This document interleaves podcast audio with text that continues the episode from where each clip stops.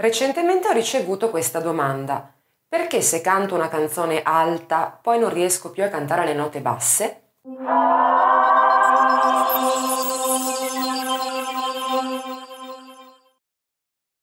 In realtà si tratta di un problema piuttosto diffuso. Lo scenario tipico è quello di una serata dal vivo magari o anche solo una sessione di allenamento in cui si cantano diverse canzoni e tutto procede per il meglio finché eh, le canzoni in questione si muovono su un range comodo, quindi su note magari anche gravi, basse e su note medie.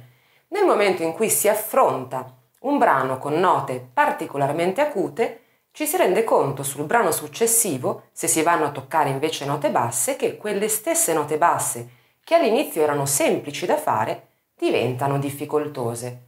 Quindi la nota esce ariosa, sfiatata oppure proprio non si riesce a raggiungere, si fa insomma molta più fatica.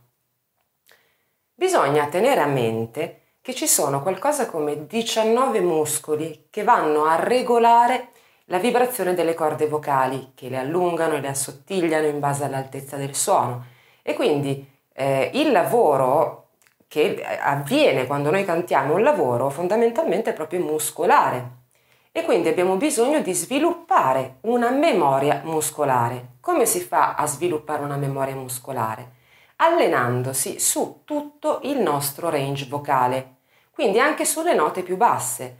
Magari siamo, abbiamo un registro vocale alto, acuto, un soprano, un mezzo soprano, un tenore e quindi ci piace e ci viene particolarmente facile cantare brani appunto particolarmente acuti Tuttavia, dobbiamo allenarci anche su quelle che sono le nostre note più gravi. Solo in questo modo i nostri muscoli riusciranno a rendere automatici certi movimenti e quindi si attiverà appunto la memoria muscolare nel momento in cui andremo a cantare eh, canzoni dove c'è un range più esteso che sia verso il basso o che sia verso l'alto. In secondo luogo, rivedi magari il tuo riscaldamento vocale perché forse lo hai sottovalutato, forse non ti scaldi abbastanza prima di cantare e quindi la tua voce non è pronta nel momento in cui eh, la sforzi un pochino di più, quindi vai a fare un lavoro più impegnativo su una canzone con un range più acuto, ti ritroverai quindi nella canzone successiva con note più gravi a fare fatica.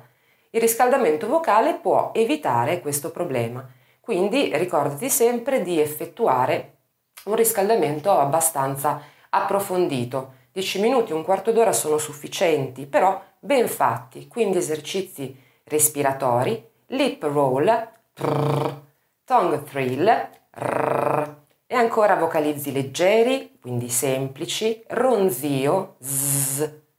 Un riscaldamento di questo tipo ti aiuterà a mantenere calda, allenata e efficiente la voce su tutta la tua estensione.